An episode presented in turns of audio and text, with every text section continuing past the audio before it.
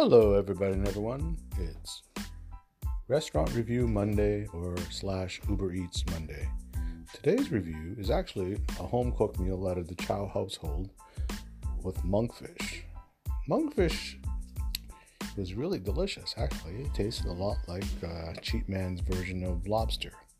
It was cooked with, uh, was actually fried with uh, lightly olive oil and uh, green onions and garlic and put in a hot chili sauce.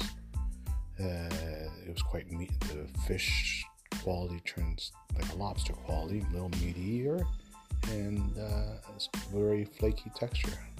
So I highly recommend you go to the Chow household and have monkfish. So chow for now, folks. Monkfish.